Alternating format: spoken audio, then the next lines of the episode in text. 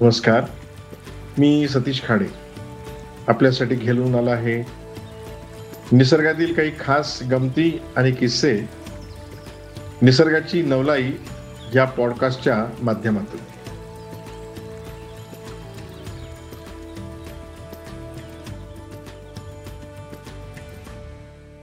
नमस्कार.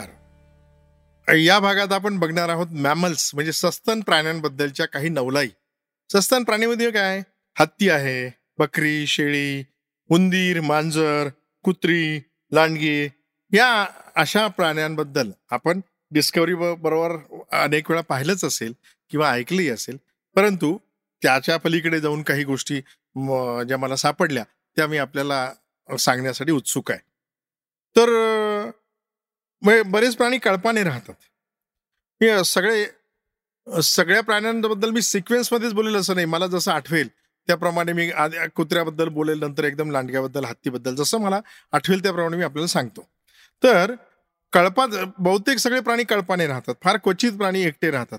परंतु त्यातही विशिष्ट जंगलामध्ये राहणारे जे प्राणी आहेत म्हणजे कुत्री आहेत किंवा तुमचे लांडगे आहेत किंवा ही जी प्राणी हे जे प्राणी आहेत कळपाने राहतात हे एकमेकांच्या भावना किंवा एकमेकांना व्यवस्थित ओळखून असतात आणि एकमेकाची काळजी घेतात.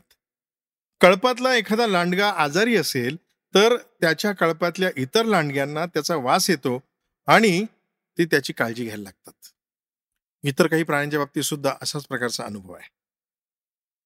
घरापासून दूर सोडलेली मांजरं घरी परत कशी येतात? अगदी पोत्यात घालून सोडली तरी आणि काही किलोमीटरवर नेऊन सोडली तरी ते बरोबर घरी पोचतात. चुंबक क्षेत्राचा मागोवा घेण्याची शक्ती त्यांच्यात असावी का? याच्याबद्दलचं संशोधन आता सुरू आहे. कुत्र्याचं बघूया. इथॉलॉजी म्हणजे प्राण्यांच्या वागणुकीचा अभ्यास करण्याची एक स्वतंत्र शाखा आहे. त्याला इथॉलॉजी असे म्हणतात. तर इथॉलॉजीतले काही जे काही अनुभव आहे किंवा निरीक्षण आहे ते मी आपल्याला इथे शेअर करतो. कुत्र्याच्या भावनिक प्रतिसादामध्ये त्याच्या शेपट्याची हालचाल अतिशय महत्त्वाचा रोल बजावते. उदाहरणार्थ म्हणजे कुत्र्याची शेपटी खाली असेल सरळ खाली असेल तर कुत्रा नर्व्हस आहे किंवा दबलेला आहे हे लक्षात येतं. कुत्रा जर घाबरलेला असेल ना तर त्याच्या मागच्या दोन्ही पायांच्या मध्ये त्याने शेपटीला घेतलेलं असतं. मग ते शेपूट घालून पळायला आपण म्हणतो ती शेपूट त्याने दोन्ही पायांच्या मध्ये घातली की कुत्रा घाबरलेला आहे. कुत्रा एकदम उत्तेजित असेल तर त्याची शेपटी उभी असते. कुत्र्याचा आक्रमणाचा इरादा असेल तर शेपटी अगदी सरळ गुढीसारखी सरळ उभी असते.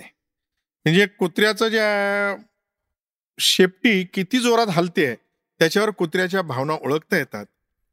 ओळखीचा किंवा अनोळखी माणूस पाहिल्यावर किंवा मांजर किंवा इतर काही पाहिल्यावरचा त्याचा प्रतिसाद आपला शेपटी हलवल्यानंतरचा आपला बघण्यासारखा असतो. त्याचा लाडका माणूस जवळ आला की तो किती जोरात शेपटी हलवतो हे आपण पाहिलेलं आहे. आणि अनोळखी माणूस आल्यानंतर मात्र त्याच्या शेपटीची हालचाल फार वेगळी असते हेही निरीक्षण करण्यासारखं असतं. कुत्र्याचं शेपूट हलवणं अनेक अर्थानं आपल्या स्मित हास्यासारखं असतं.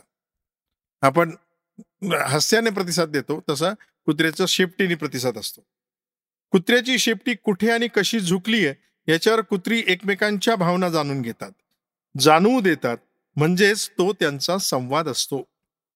कुत्री माणसाशी वागताना माणसाच्या वागण्याचा अंदाज घेऊन वागतात.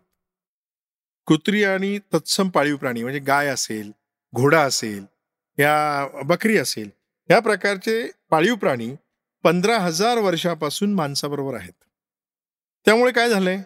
त्यामुळे त्यांचा मेंदू इतर सस्तन प्राण्यांपेक्षा अधिक प्रगत आहे.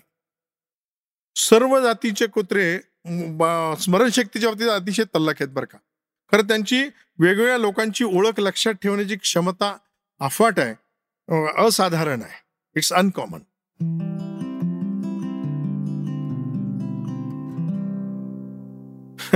ऐकून आश्चर्य वाटेल हसू होईल पण पुढची दोन वाक्य महत्वाची आहेत.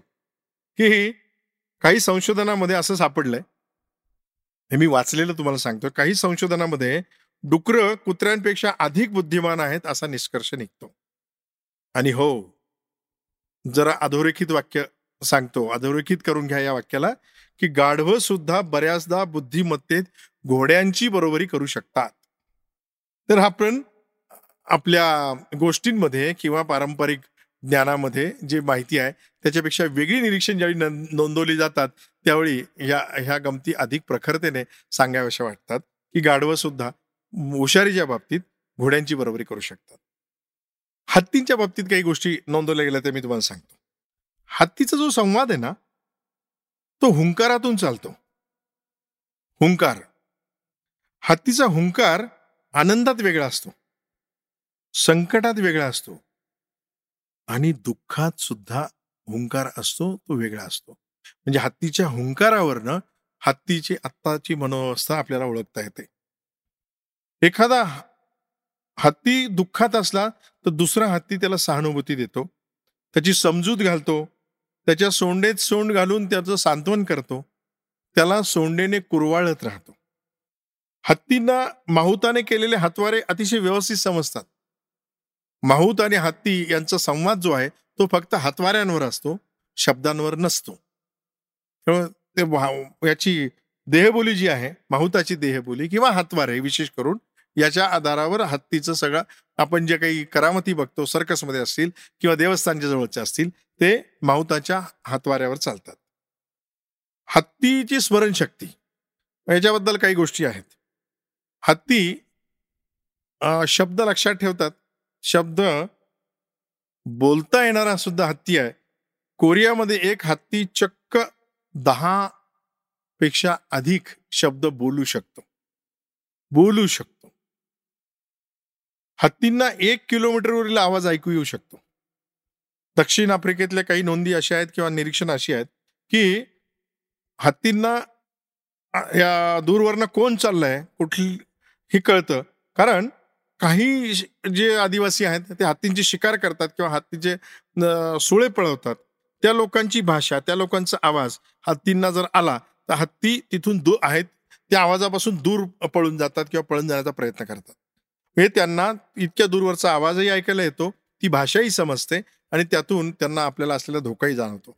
दुसऱ्या बाजूला ते असे त्रास न देणारे किंवा त्यांच्यावर प्रेम करणारे लोक ते त्यांचा जर आवाज ऐकायला आला तर हत्ती आहे तिथेच रमतात किंवा त्यांचं त्यांचा कार्यभाग चालू ठेवतात ते किंवा ही माणसं अगदी जवळ आली तरी बुजून जात नाही बिचकून जात नाही किंवा त्यांच्यापासून दूर जात नाही.